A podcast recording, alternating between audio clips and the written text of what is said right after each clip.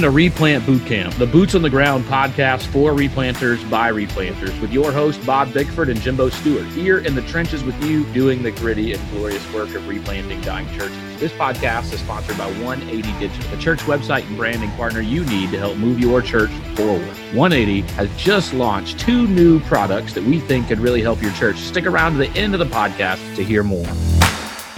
Today we've got a guest with us, Carey Long, who's up in the mountains of West Virginia hunting some deer, and we're trying to get him on the hook. Send him some, send us some deer jerky once he's done. Make sure he gets a good catch. Yeah, I love some deer jerky, and also a fan of deer sausage. So Okay, all right. Yeah, we make we make all kinds of crazy things out of these deer. Quesadillas, sausage, whatever, man. It's, it's good stuff. Well, man, Carey, yeah, Carey's down in Louisiana, and so you know, in Louisiana, we'll eat anything. Meat is food. We- We got it. what is up with you guys from Louisiana? I don't get it. All right. Culture, man. Yeah. So, Carey, tell us a little about uh, about where you're at and where you're serving, and Yeah, my name's Carey Long. Um, serving as pastor at Northside Baptist in Slidell, Louisiana, which is home to me. I grew up in Slidell. My dad was in ministry in Slidell. Um, left for a few years to serve in Baton Rouge, and uh, God called us back to Slidell in a way that we didn't really expect to be replanting, but was doing youth evangelism and kind of traveling around and filling pulpits uh, on Sundays and preaching camps and conferences some other times. And God opened the door for me to to serve in this particular church uh, once a month for two years while they were without a pastor to get to know the people and you know obviously see the need for a replant. They were calling it revitalization. Of course, for two years, I just said no, no, no, no. This is not. This is not something that I'm interested in doing. Just over the course of that time, just kind of fell in love with the idea of of God bringing something back to life and God sparking something in a group of people that didn't even know they were capable of um, being used in that way. So we started conversation and interviewed with them and told my wife, "Is I'm just going to be one more guy that goes in there and tells them everything that needs to change and, and it's not going to work and they're going to like the idea." And I'm sure you guys have been through that. Yeah. And I, I sat down and of course got a committee of about seven people. Six of them are are well into the senior adult years and their first statement was, "Hey, we we know some things have to change. What would you like to change?" And mm. that kind Oh. of took me off guard, you know. And, yeah, uh, that's a dangerous said, question, well, I'd- man. I'd really so, so my answer was I'd really like to hear um, really like to hear what you actually think needs to change before I go out and give my list. And and they they said, well, we know we've got to reach young people. We know we've got to do you know, and they listed off some really really valuable things um, without practical steps to make those valuable things happen. You know, we, we talked through some of it and, and left that meeting just kind of open minded that, that this might actually be a possibility. And then here we are six and a half years later and God's using it to do some some pretty awesome things. You know, we're growing, our baptism numbers are, are reaching records every year for us. We're we got children's ministry that's that's blossoming and you know we're kind of turning the page to where this year we're hoping to be able to help some others replant and, and get involved in the process of you know others seeing god do what he's done with us it's just an exciting time for us and exciting to be used in, in the way that he's allowed me to be used so far and in our core leadership we got a great a great core leadership to, to work with so that's awesome. Now, you said you've been there six and a half years, right? Six and a half years yeah summer will be seven so um Now, wasn't your wasn't your brother uh, Byron? Wasn't he the worship leader for a little while there? No, he was actually that's a that's an interesting story. He's he was worship leader at North Shore Church, Okay. which is in Slidell as well. Um, it's about three four miles away from us, um, and it's not confusing at all. You know, they're North Shore, we're North Side. He's Byron Long, I'm Carey Long. Byron stepped back about a year ago. He's a principal in one of our junior highs here, okay. and so now he's kind of volunteering worship across town and stuff like that. So Yeah, I know the Long brothers from college. We, we all went to the same college in South Mississippi. Yeah, and Bob, I'm not sure if you know this about Jimbo, but um, but Jimbo is he was a master of trash talk. Um, he he was he, he he taught us he taught us how to raise the game of intimidating the opposing basketball teams. So God. interesting. Jimbo and I had a dinner one time at a place called Tractors. He broke down the story of Jimbo, and I, I, it was an entertaining story for sure. Really. Yeah, I am not good at basketball, and we had intramural basketball. Uh, but you can talk. so we we started a team. The name of the team was literally "We don't know how to play basketball." That was the name of the team. My my goal every game was to foul out quickly as possible Nice. and just master. And we mastered trash talk. I mean, we mastered trash talk in heroes. We mastered it at at the games when we would go to the William Carey basketball games. Definitely, Uh, we, we it was that was fun. it, it became one of those things. If you had to play William Carey basketball, you knew there was going to be a group of guys that was going to make your life difficult the whole time you were playing them. Man, that's awesome. And yeah. this was a Christian school, right? Just to kid. Exactly. Yeah, it was. It was so eye opening for us that followed behind Jimbo. It was so eye opening. yeah. Well, that was awesome. Man. Me and me and Casey Williams. Yeah. He's a pastor in, in South Carolina now. Well, good. Well, Carey, tell us what your. You had a great question you sent to us. Share that with us. Yeah, my question, um, and it just stems from you know from our experience and we we found out real quick if people wanted to be in our church they would have been there and so how do we make them want to be there um, and that kind of led me to ask what what are some practical ways that that your listeners might um, put into action to help change their image in the community I mean, that's a that's not an easy thing to do to change uh, the reputation of a church. You don't build a bad reputation overnight, and and you don't fix it overnight as well. It's so hard to to, to unlayer this one because it, it is complicated. So, one of the first questions is what's created our bad reputation in the community? I, I think that's important for, for you to look at your history and kind of understand what the story of the church is. And isn't it funny how, when a smaller setting, you'll have Baptist churches that split off of another Baptist church and another Baptist church and another Baptist church, and most of them are like named Unity Baptist or Harmony Baptist or something like yeah, that. Yeah, you know, and there's there ain't no harmony and there ain't no unity. You know, one of the things I think is just to kind of understand the history, but we've got a good friend, Keelan Cook, who's down at he's he's done at the Union Baptist Association, and he does a, a thing where he asks the community what they think about the church and what they understand yeah. about the church. So I think there's two things. One is you know Baptist circles are pretty small, and so you've got the Baptist reputation, the kind of the insider reputation, uh, from people within the church system there in your local community. So that's one one aspect of a church's story. But there's also the outsiders. Like what what do people who don't go to church anywhere or community people, what do they what do they think about the church or what have they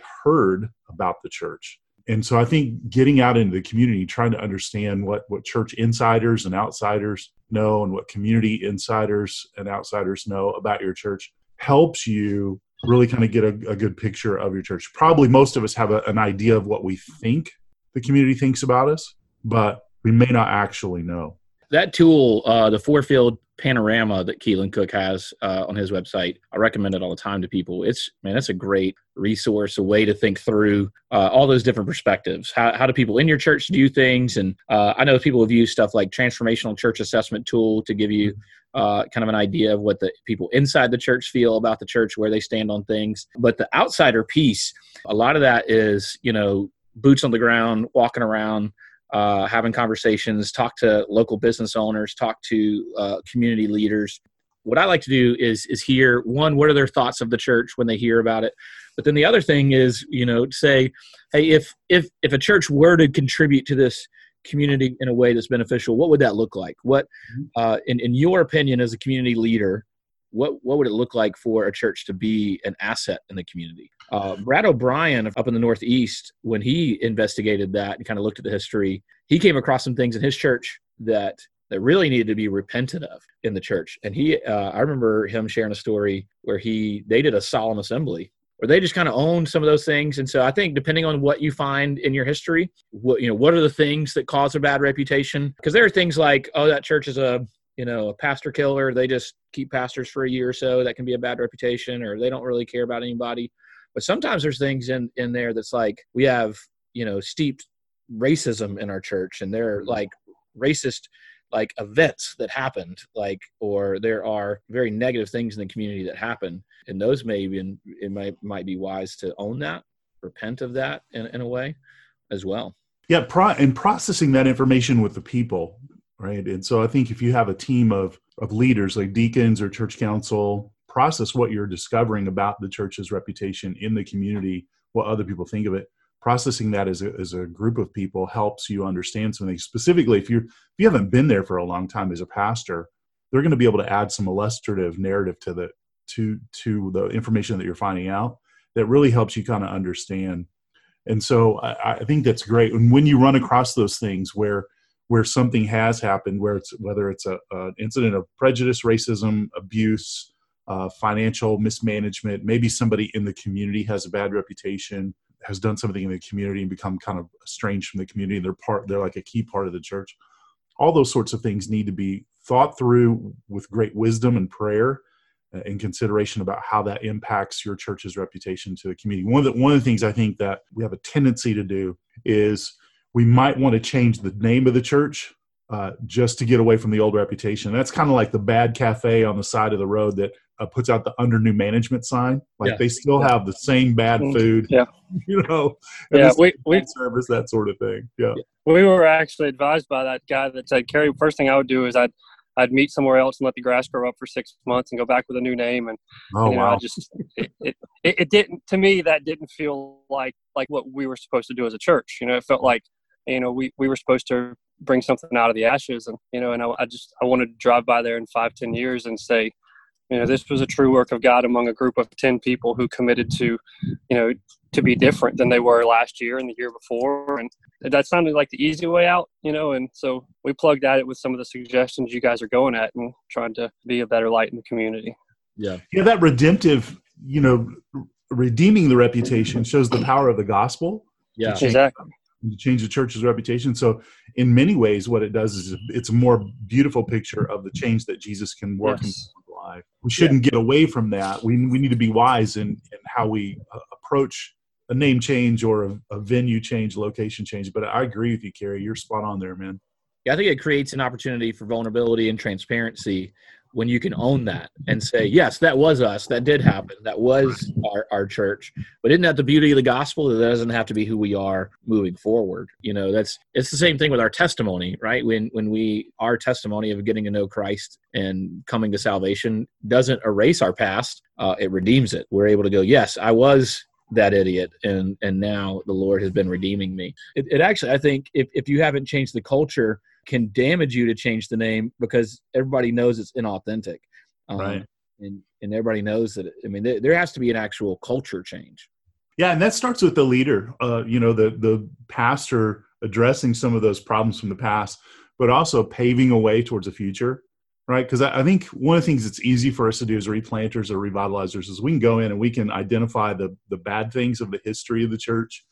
We can, you know, we can pick out all the things that need to change but it's hard for us then if we're so focused on those things to to really provide a path uh, of encouraging practical steps that people can take to redeem the reputation of the church and so one one of the things i think that's super helpful as a leader particularly a leader for a replant or a revitalization is if you are invested and engaged in your community yep. and by community um, i mean school youth sports city council chamber of commerce all those sorts i mean just going and getting involved in in all of those things. And typically replanters will have kids and families and so they, they have natural uh, opportunities to connect in schools. And so man i would just say be as involved as as much as you can and in many ways as you can. And then bring along some of your church members who are are your discipling or your mentoring to help them understand how to engage with the community in a different way. Most of the time I think the declining church has said, we want the community to come to us. We're not going to go to the community. Or if we go to the community, we're going to give, we're going to go with some strings attached. But if you can mobilize a few folks in your church just to, to think about it in a different way, that then people will say, city council folks, business folks, education folks will say, man, have you met those people down at this church? And if, if your name is the same, if you are the same body, you know, by name, your church begins to get a new reputation or a different reputation. I think that's a, a wonderful practical thing that you can do as a pastor and as people. Yeah, I think you can also leverage the assets that you have as far as your facilities uh, to be an asset for the community. You you know offer up to in our community. There's like there's a for some reason there's a ton of daycares in our community but we've become like the venue for preschool and kindergarten graduations there's a uh, organization in our community that serves victims of violent crime called justice coalition and every year they do an event called seasons to remember where every family member of and friend of people who have been murdered or been a victim of violent crime they invite them uh, to our church on a uh, Friday night every year and have a whole service with like sometimes district attorneys are there and government officials and news crews. And for the last four years in a row, I've gotten to preach the gospel at that event. uh, full of people that are victims of, of violent crime, and a lot of that's really just been like, hey, the doors are open. And what I always tell people is this is this these facilities belong to the community. You got something going on in the community, and you need to use our facilities.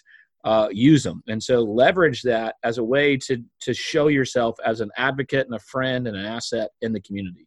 Man, that's awesome. That's a good thing. So uh, the other thing I think is a reality is is changing the reputation of your church in the community takes a lot of time. Yeah, uh, it just it's going to take a lot of time. It, it's not done in one year or two years. You're probably talking four, five, six years, uh, where people will will over time as you engage in those in those opportunities to serve the community by hosting them or getting your people out into the community or use a pastor leading that changes the reputation that your church has as over time. But if you just sit around and hope that it changes, and not do and you know do anything, it's not going to change. So you've got to be proactive, and then you've got to give it time. One of the things I think uh, is super important is correcting misinformation. And so, let's say something happened uh, at your church, and somebody gets you know 30% of the story right, and then fills in the rest. I think sometimes when you hear that, just by making a simple uh, phone call or sitting down with someone and having a conversation just to help them understand hey can i help you understand our story and where we are? And being proactive in that uh, to help people understand who you are. And when you have those conversations what it does is it kind of resets the narrative. And and man I, I you know consulting churches all the time it's interesting. Churches talk about other churches. Mm-hmm. uh, particularly declining churches talk about other declining churches. I, I guarantee it, it seems like in, in most of the situations I walk into, people have an idea of what they think happened at the church that's in decline, but they don't really understand the true story behind it. And so, one of the, the values of associational leadership or a cohort or a collective of pastors is really helping one another understand the true stories behind the churches. So, I think that's important is to be proactive, not uh, you know, so many times we want to be reactive and, and react in defense of our congregation. And, and we do need to defend our congregation as a shepherd, but there's a proactive side of it where we just walk towards mi- misinformation. And I think in all of that, I, I would say, man, you got to let God be your defender. If we try to defend ourselves to people, it comes across uh, as being our own advocate. And especially if we're not engaging in some of the, the things that we've talked about in serving the community or loving the community, it's just we're out there trying to tell people a different story of ourselves without really being different. Yeah, I think part of it as well is as you identify, are there still some of those things true? If things are uh, contributing to a negative reputation, and being very intentional about discipleship, uh, about church discipline, uh, and and understanding, hey, is is there still an incredibly negative attitude, or still part of that getting your members involved in the community is a discipleship process and mm-hmm. discipling them and leading them to understand their their missional ecclesiological responsibility to be the light of the world to to go out and to be the city on the hill to push back darkness in the community I think it takes a long time for two reasons. One is it's just hard for anybody to change their reputation, any organization change their reputation in the community once it's gone sour. But it also takes time on internally on the discipleship and and leading the church to become the kind of church that you know the community needs is is a long process of of faithful, patient pastoring and discipleship. Is that visionary shepherd piece of knowing where the church needs to go and just shepherding them through preaching discipleship and evangelism how to get there. One of the things i think is is important to keep in mind is really kind of two things. Is one you you will rarely win over those who are critical of you who will not engage with you and they just want to talk about you. That's just that's a a, a person or a group that's just going to be really hard to to do anything with. And so i think giving energy to that. You just need to be wise in that. But I think you can win over your critics and those who have been perhaps frustrated with the church or offended by the church. You can win those folks over if you engage them uh, in a loving and patient way uh, over time. And so I, I think it's not, um, again, God is our defender, but there's part of uh, our responsibility to to really engage with the folks to help them understand who we are, who we are becoming, uh, and what God is doing. And to do that in a winsome way, not a defensive way, not a kind of a promotion way, but just to say, hey, you know, can I tell you the story about what's happening in our congregation right now? And can I hear your story too? I'd like to hear your story about maybe how your interactions with our church uh, impacted your life. And so I think we oftentimes when we're offended by people or we have broken relationships, the tendency for us is just to pull away and not ever interact and not it's not that we have to interact on a regular basis to, to win uh, over some folks like that but i think it's important to walk towards them in love and, and in grace and all right so just to summarize a little bit some of the points that we have made uh, this is not an easy question to answer. One you got to understand what the community really thinks. You need to define reality take a clear and honest sober assessment of of who you are and what the community thinks and what your church views. You need to help your church see that right? Like the church has got to understand the way that they're viewed. They need to be able to see and understand understand that as well. If there are things that need to be dealt with, you need to repent when where necessary. Personally, privately, publicly, you need to determine what are things that need to be owned and repented of. You need to become an asset to the community. You need to become an advocate for the community. You need to get out there as the pastor, uh, engage community leaders, engage schools, engage anybody you can to to get involved in in seeing. It's that Jeremiah twenty nine seven, right? That uh, I want you to I want you to to pray for and seek the welfare of the community where I've sent you into exile. We all love to quote Jeremiah 29:11, but 29:7 is really that really missional idea of hey, you're here, so love these people, care about these people, care about where you are. Uh, as Sam Rainer loves to say, your the address of your church is is not an accident. You're you're where you are on purpose, and you need to own where you are. So love and serve the community with no strings attached. Use the assets that you have. Leverage those assets for the community. Your your your property, your facilities, those sorts of things. Be very honest. Give it a lot of time. Correct misinformation. Know that you're, you're there's some people you're just not going to be able to win over, but win over who you can, and then ultimately let the Lord and the gospel be your defender. Yeah, that's awesome. I, I think you know the thing that I love the most out of what you said, as far as from our our experiences engage with no strings attached. I mean, just just go love on people and serve on people, and and you know, God's going to open the doors for us to to tell our story, as Bob mentioned, and to tell what God's doing in our church today, as opposed to five years, ten years, fifteen years ago. Mm. Um, we're called to serve no strings attached. And this uh, this whole experience, um, listening to you guys, is pure gold, whatever you know you're throwing out each week has been encouraging to me, even six and a half years in. So keep it up. Good, thanks, man. man. It's thanks. encouraging to hear hear from you. Love seeing what God's been doing through you there. Well, good. We want to thank our sponsor, 180 Digital. Uh, 180 Digital is a team of design, development, and marketing experts that love working with churches, big and small. They've just launched two awesome new products to help churches plants, replants. First one's called Launchpad. It's an all-in-one custom branding and website bundle developed specifically for planters, replanters, and revitalizers who need to get things moving quickly. The second is Church QuickSite. It was created for churches working with tight budgets and can help them get an amazing new church website in as little as one week at a really affordable price. Check out 180.church. That's O N E E I G H T Y dot church to learn more about special new offerings and how 180 can help your church move forward.